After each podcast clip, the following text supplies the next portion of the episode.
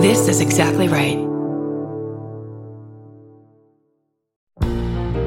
Forgive me for interrupting. I'm Bridger Winegar, host of I Said No Gifts on Exactly Right. Each week, I invite my favorite people in comedy over to chat, and they always bring a gift. We're coming up on our 200th episode, and every episode is a gem. I have welcomed all kinds of great guests, including Cole Escola, Bowen Yang, Robbie Hoffman. It goes on and on and on.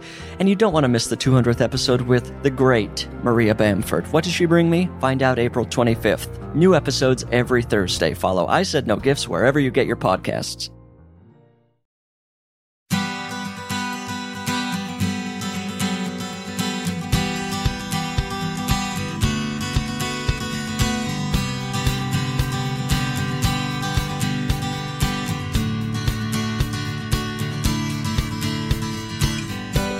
Welcome to the Parent Footprint Podcast with Dr. Dan. I'm Dr. Dan, your host.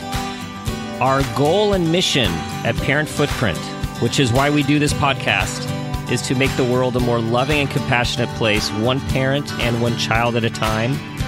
We believe the key to raising happy, healthy, and engaged kids is for us parents to strive for the same in our own lives happiness, health, engagement, and of course, awareness. We firmly believe that awareness is the foundation for your vision of successful parenting, and with increased awareness and intention, we can be purposeful about leaving a healthy footprint on our children. Today's show is called Parenting Through Puberty Mood Swings, Acne, and Growing Pains. Our guest, Dr. Suanne Kowal Connelly, who is a practicing pediatrician with more than 30 years' experience and now serves as a director of pediatric clinical quality for the Long Island Federally Qualified Health Centers in Nassau County. She also works as the district physician in many of her local school districts and performs as a New York State trainer for child abuse and neglect. Finally, Dr. Suanne is a sports enthusiast and an avid triathlete. There are many different aspects and interests in her life which have been instrumental in shaping the way that she envisions and delivers healthcare to families. And finally, she's a contributor to healthychildren.org, the American Academy of Pediatric website for parents, and is the ultra proud mother of three grown sons. Perhaps her greatest accomplishment. Suanne, welcome to the show. Thank you so much, Dr. Dan. It is so nice to be here with you. So, I have three uh, adolescents, um, growing adolescents, and you are on the other side of this whole thing as a parent. you you you've seen you've yes. seen it you've seen it all, and I'm so excited to talk to you about. Uh, not only your personal parenting experience, but of course your uh, clinical and practicing experience, which led to this collaboration with uh, the American Academy of Pediatrics to produce this such important volume about puberty. How did this come to be? Well, I would I would tell you that it really started a long time ago. Um, when my first boy, I have three, and I have a stepdaughter as well. But when my first son was little, and we made our first uh, visits to the park, I found that while sitting there, often I would be uh, by myself with him, or maybe we would just join in with a bunch of strangers that you know, we were meeting for the first time, but the conversations in the park were basically a hundred percent of the time the moms would be talking about one upmanship. And they would invariably, each one, talk about whatever we were discussing, that their child was the best at that. Even if it was the being the best at doing something that you wouldn't necessarily want to brag about. Like, my child is the best at hating green vegetables. And, um, right. but that was how it always went. It was just always about, you know, my child's better than your child kind of thing. And what was really telling for me is that when I would go into my office and put on my pediatrician hat, and we would get into the exam room and close the door, the conversation always turned to not what my child is best at, but what am I most worried about? And what do I think my child might need help with? And is my child okay at whatever it was? So I was profoundly influenced and taken by the fact that, you know, we put on our happy face out in public. But the truth is that behind closed doors, all parents worry incessantly about their kids, mm-hmm. um, myself included. And what we really want is someone who we can trust, someone that we know we can confide in that will give us expertise in telling us, are we doing a good job? Is this okay? Is my child okay? Is everything okay? And that stayed with me forever. That just stayed with me through all the years of taking care of kids. And I started in private practice when my baby, my first one, my first son was six weeks old. So from the very beginning, this is where I started. And by the time I got to this point, and the American Academy of Pediatrics uh, asked me if I was interested in writing a book, I, I was, and they gave me um, several areas where they felt the literature was lacking. And this was one of them. And I said to myself, you know, this would be great because not only do I really feel bad for for adolescents, they get such a bad rap, and it's almost like they're the forgotten developmental stage. Mm-hmm. Um, there's a million books on babies and raising babies and being successful at raising babies. But there really isn't a lot about puberty and a lot about adolescence. And I thought, you know, this is an area that just like all the other areas, parents worry so much. And I felt I really could, you know, add to that. I felt like that's sort of my, you know, that I've got that angle on things that I'm, I'm always thinking about what parents are worried about and trying to help them and trying to soothe them and trying to give them advice on how they can be less worried and, and, and be more confident and, really see each period of childhood as as really the magical periods they are, including this one. Mm-hmm. This one that uh, a lot of the the myth or the lore is that we have to brace for it, right? And it's just gonna um, storms looming ahead. And uh, you know, is that a myth? Is there is there some fact to that? I, I think there is. I, I mean, I've I found myself at times, you know, saying, you know, basically, you know, buckle your seatbelt and uh, and just get ready for the ride. But the truth is that even though I think we do have to be prepared that way, and we do know it's going to be tumultuous, I think the truth is that you know roller coaster rides are lots of fun. I mean, yeah, you're scared to death, but you're having a great time. So maybe if we could think of it more like that, um, because it really is a beautiful, beautiful period in a child's life. And I think and I, and I say this truly in hindsight because I was just as nervous and just as affected when my own boys went through adolescence. I, I definitely worried terribly. And people had given me lots of advice too. And it's hard to see the forest for the trees. But looking back, I think giving parents um, that guidance of, look, you know, it's not going to be easy every day. It's not always going to be lots of fun. But if you keep your wits about you and if you think about it the right way, if you have the tools to understand the period better, I think that you can really enjoy it so much more and you can get so much more out of it. Mm-hmm. And I think about normalizing. So just what you're talking about here is the highs and lows, the roller coasters. I mean, it's it's part of it's part of the journey. And I think often, just as you also said, most parents, we think, you know, everything's going on great in that family's home and we're the only ones that have these challenges. So that's not true for everyone listening. That is not true. And it's also not true that everything is always supposed to be peaceful and calm and smooth waters with our kids when they're developing. That that's, you know, that's very very well said. My example of the park is a perfect example for a perfect example for parents about how don't believe what you see out in public. Because I can tell you that the truth is that behind those closed doors, everybody's worried. So that's number one. Um, I wouldn't be swayed by thinking that everybody else has it easy and you don't. Everybody else is worrying just as much as you are, if not more. And, you know, it's, it's life. We know life is not beautiful at every moment. But if we can stop and find the beauty in the things that are happening because it usually does exist somewhere. There's usually, I'm a rather optimistic person. So I, I tend to find for myself, I look for what, what's good about this situation? What, what happened in this situation that was a good thing? And, mm-hmm. and usually you, you can find it. You know, it's, it's, it's, it's there.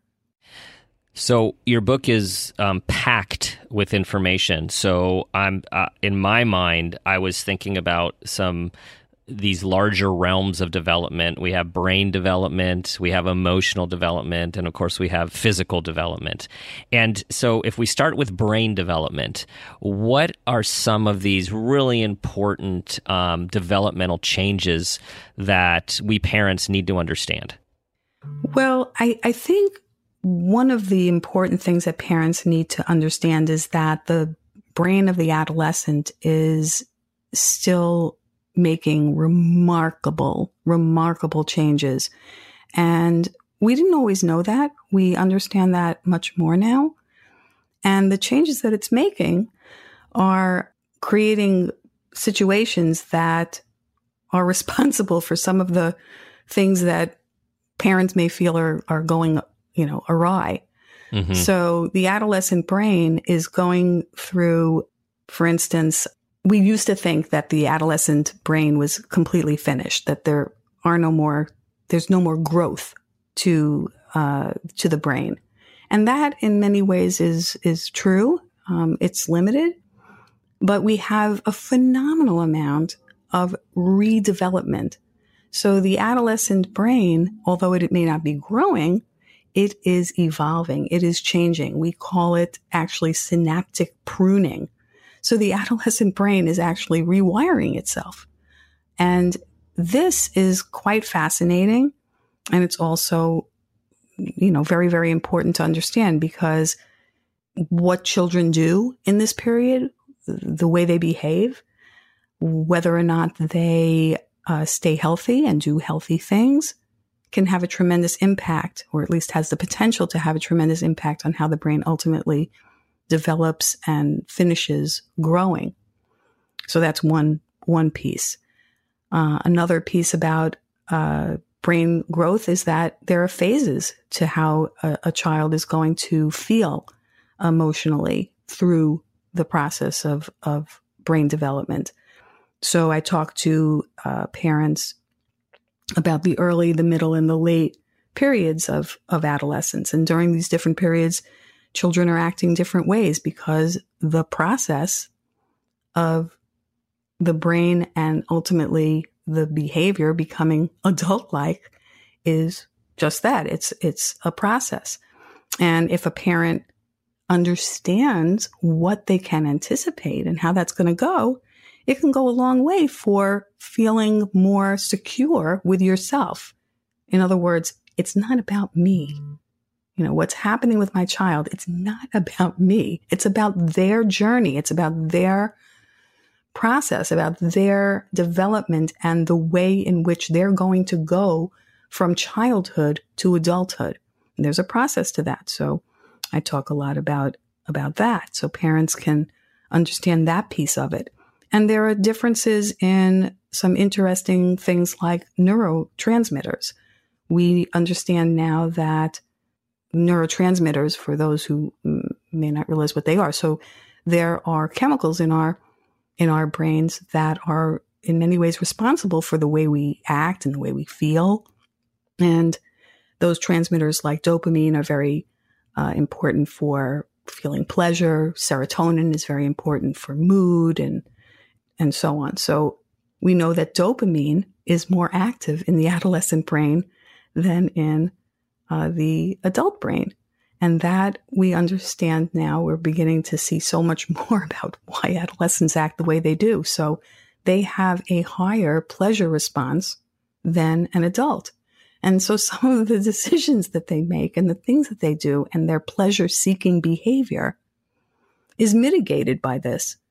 Understanding that, you know, allows us to have a little more forgiveness for some of the things that they may do also different parts of the brain, like the amygdala, which is very responsible for our, again, pleasure, emotions, feelings like this, it develops faster than the prefrontal cortex, where we have all of our executive functioning.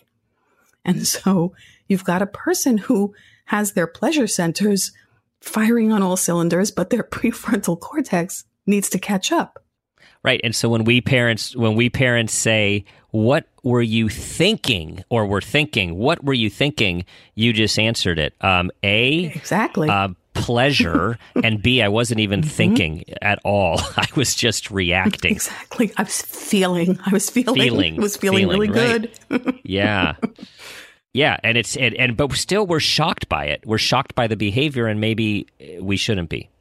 Exactly. We shouldn't be. And if we understand more about this, then maybe we take a step back and we realize that every child, every person, including us, went through this process. And so some of the behaviors are completely predictable. It's so clear that they're going to act and behave in certain ways. And in the book, I talk, I talk, you know, more about it. I give examples of different ways that, you know, maybe a teenager might um, address a certain situation versus an adult and why it would go one way versus the other in these different age groups because of not, because a teenager is just, it's not that they're just self absorbed. They really have a difference in the way their brain is programmed at this point and the way and where it's starting and where it's going to end up. So again, I, I, I feel knowledge is always empowering. I think the more you can, right, the more you know, for sure, the more it helps you understand. Yeah, this is normal and regular and difficult, but normal and regular. Right. And I, I, I, guess the, the most important thing about the brain development and the emotional phases that go on in puberty is that, I mean, if I were to capsulize it for people, it's that the goal of of puberty or the goal of adolescent this period is to go from having one foot or we actually have two feet in in childhood and you're standing and knocking on the gates of adulthood and you're trying to get through that gate and while you're trying to get through you still have your one foot on one side and you're basically moving towards the next side and in order to do that effectively, in order for a child to get to that place, to adulthood, it requires that they become independent. And that means kind of letting you go. Mm-hmm. and yeah. it doesn't mean they don't love and adore you, but it does mean finding their own way, getting to their own answers. Mm-hmm. And that seems, if I can speak for, uh, I'm speaking for us parents, uh, is seemingly, it just seems a lot harder these days for parents to do that uh, because uh, of involvement and connection um, and mm-hmm. caring and love. And all of that makes it so hard to kind of walk away and let your child figure things out for themselves. Oh, it's, I, you know, if there's, and I don't know that there's anything harder because as a parent, you started out as their sole support. And as you go through your journey of raising your children, you're so totally used to making sure the world is right for your child. You protect them and you're, you're guiding them and you're making the reality for them. And now you have to let go. And in order for them to become their own person, you have to be confident that you've done your job and done it well, and that you can let them make some independent decisions. Because if they can't, if you won't let go, and if you won't trust them, and you won't show confidence in them, how are they going to feel that themselves? They can't in order for them, right, to have these attributes of confidence, self esteem, being strong, knowing that they're responsible, knowing that they can make decisions and it can work out okay. Mm-hmm. You have to be, you, because you are so important, you have to show that you believe in them. And that means stepping back. I mean, Listen, I was there too. I was there too. You don't want your children to fail. No, no, and you you just said the the buzzword self esteem. Uh, so we know that adolescence, puberty is a time of lots of insecurity about how we look, about how we feel, and we parents are often talking about like how do we increase our child's self esteem, and you just hit on a key, key, key point that I don't think a lot of parents think about is one way to increase your child's self esteem is actually to trust them and show them that you believe in their competence to be in the world without micromanaging them and, and showing them that we don't think they could handle it. Right. Because sometimes our actions speak louder than words. I trust you. I believe in you, but you can't do this. but I have to do it with you. hmm I mean, that's a mixed message. When you really say to your child, all right, I, I do trust you. I am worried about the, your friends. I don't know if I can trust your friends, but I do trust you. And I'm going to let you do this event. And I'm going to trust that you will call me if something goes wrong, that you will have me come and get you because I will, whenever it is, whatever time. You know, you just have to reach out to me, text me, call me, whatever you need to do, and I'll be there. But I'm going to let you do this. And if it goes well, that's great because I trust that you can do it. And if it if it doesn't, then then we're going to have to start over, and I may not trust you again for Mhm. for a long time. But I'm going to I'm going to going to give you your wings. You go ahead. You go ahead and have a good time, and let's see how that goes.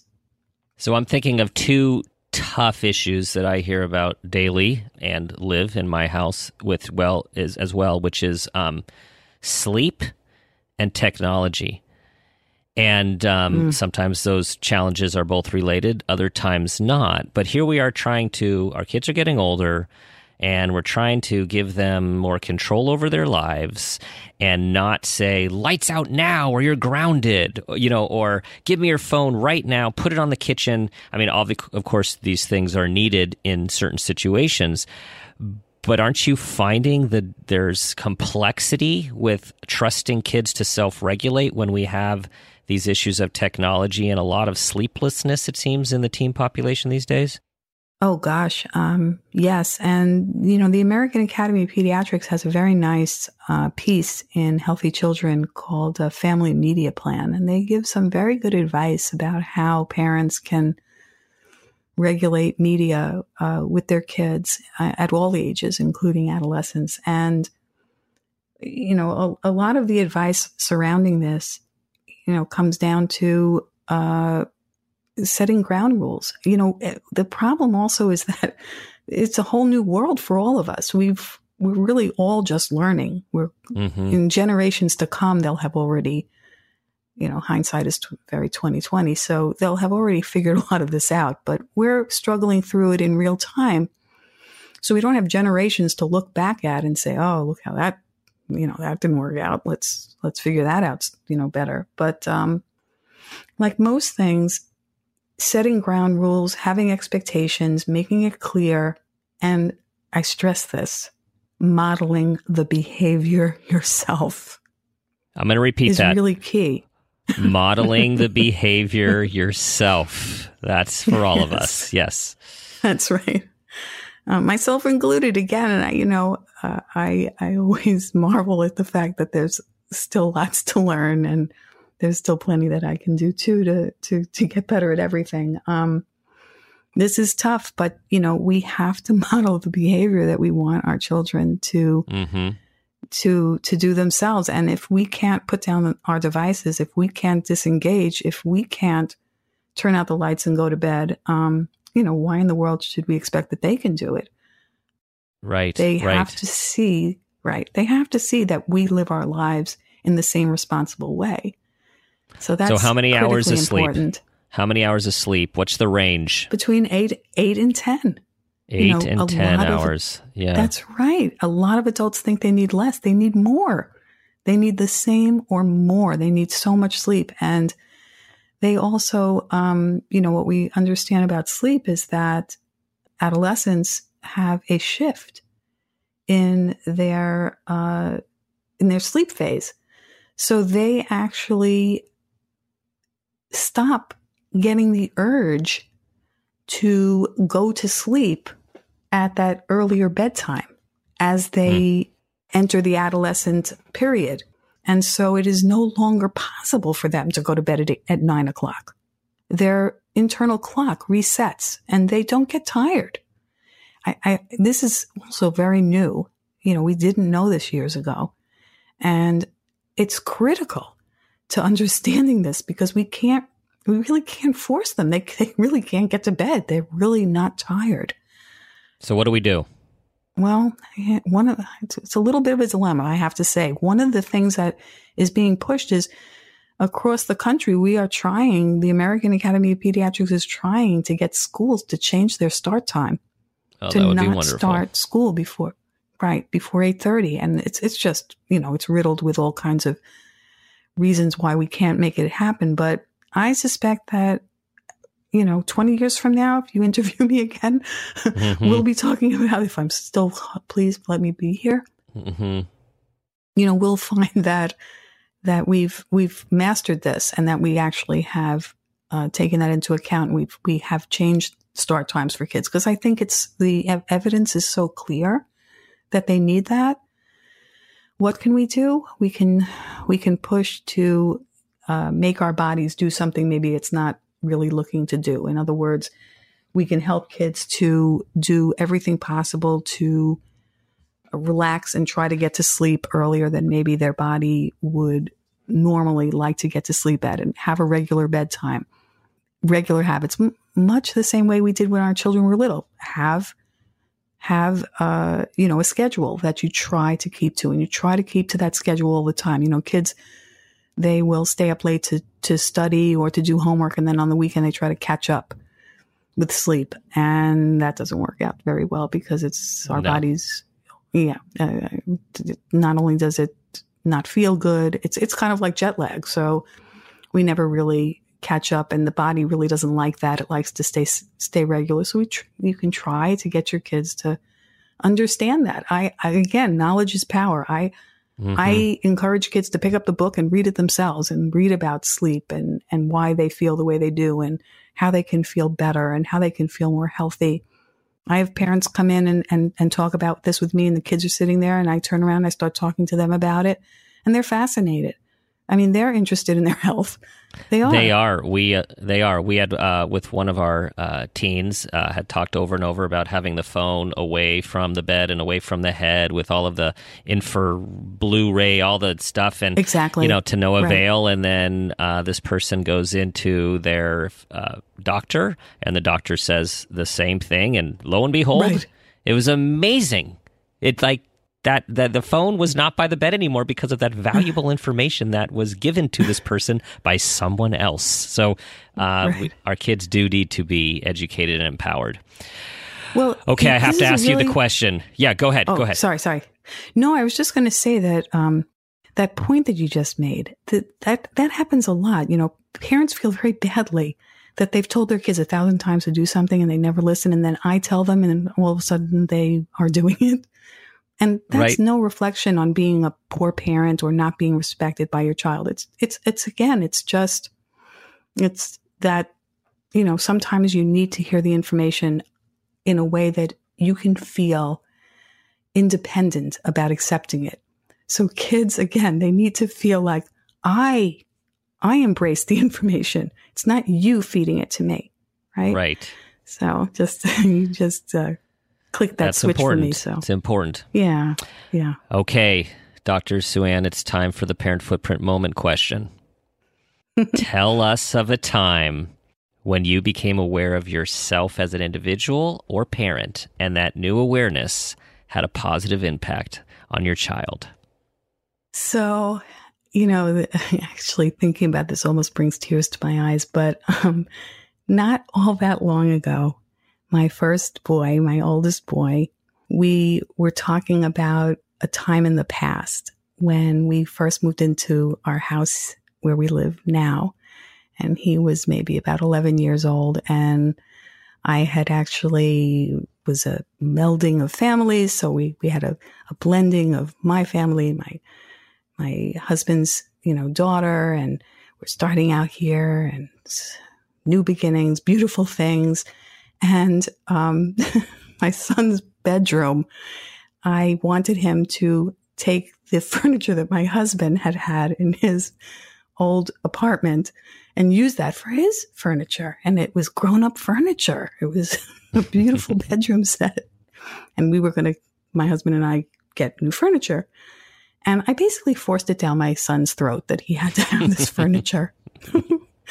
Also, because I was very, my husband had made me feel very badly that his mother, who had bought him the furniture, would be so insulted if we got rid of the furniture. We have to do something with it. So it's like, I know, let's give it to Daniel, my Daniel. Mm-hmm. So, and Daniel was telling me, not even, I don't know, three months ago, that that event and making him keep that furniture was just so horrible. and he, hmm. he felt he just, he wanted to make his own space and he wanted it to have his own footprint on it. Mm-hmm. And I rammed down his throat this furniture. And although it was my idea of the most beautiful, great grown up bedroom in the world, it wasn't his. Hmm. And it was so hard for him. And we, we really got into some bad stuff um, back then with this furniture. And it, it, wasn't like laughing and funny like I'm telling to you now. I, I mean, we really, it was, it was hard. It, he was an angry, you know, adolescent and, and I didn't get it. And it was bad. And when he told me now as a grown up, I mean, he's 32 and he was telling me how, you know, how hard it was for him. And he was trying to be understanding with me, but he was really kind of more concerned about himself. And, mm-hmm. and he knew he acted terrible, but he was really angry at me. I, I, I did. I had that aha moment. Like, oh gosh, I, I, I wish I had, I wish I had understood. I wish I had seen him the way I should have seen him. I wish I had been more attuned with what he needed and not what I needed or my my new mm. husband needed or any of those things. So I would say that's it. That's an important story, and I also thank you for sharing it because it. Um, here you are as a pediatrician who knows all of this about development, of uh, emotional, you know, intellectual, physical, and right. and we still we still we don't still always do things, right? Yeah, we still make mistakes, and uh, right. it's just the courage, right, to process it and to uh, to to own it uh, with our kids, no matter how old uh, they are. That it's a real healing moment for them, right? I'm sure Daniel really appreciated you hearing it and reflecting that back to him. Yep, and telling him how sorry I was. Yeah. And I wish if I could do it again, I would do it differently. You know, he could buy all the furniture he wants. We'd, we'd figure out how to make firewood out of husband's old furniture. so I have, I, it brings me back to one of the quotes that you said in the show. It's not about me, the parent, it's about them and their development. And you know, it's really important when, especially in adolescence, for us to be realizing that they're in their own world for the first time, trying to make sense of everything they're feeling and seeing. And it isn't always personal, even though it feels very personal at times. And this other quote I want to leave everyone with um, this is from Dr. Suanne's book. Puberty is a time when one foot is positioned for adulthood and the other is still stuck in childhood. Parents cannot expect their teens to figure out how to keep themselves healthy and well on their own. They need you, their parents, to help them. Very wise. And of course, as our adolescents get older, we need to be very mindful and thoughtful about how we help them. So we give them that um, confidence that we have in them so they can have it in themselves. Dr. Suanne, tell everyone where they can uh, find your stuff, track you. Yes. Well, please do join me on Twitter at Dr. Suanne at either Suanne Kowal. I also have another site, uh, Health PBY, which stands for Health Powered by You, which is my website. Uh, you can join me on my website, Health Powered by You. I have my blog there and put lots of information. I'm doing video blogs now on the book. So I, uh, welcome you there. Also, uh, Facebook, uh, Dr. Suanne post lots of things about this uh, subject and, of course, lots of other subjects in pediatrics and welcome you to uh, join in on my webpage. I have a contact sheet. I welcome your your audience to engage with me. I'd love to have a conversation. Thank you. I hear that, everyone. It doesn't have to end with this show. You can still see Dr. Suanne and her stuff and ask her questions. So please reach out. Uh, Dr. Suanne, thanks so much for being on the show today. Really appreciate your knowledge and wisdom. And I thank you so much, Dr. Dan. That's a wrap, everyone. Thanks for tuning in. Check us out at www.parentfootprint.com. You may find our parent footprint awareness training designed to help you parent in the way you want to get the results you want for successful, engaged, happy, and aware children. Think about being the person you want your child to become. And as always, ask yourself the same guiding question What footprint do you want to leave?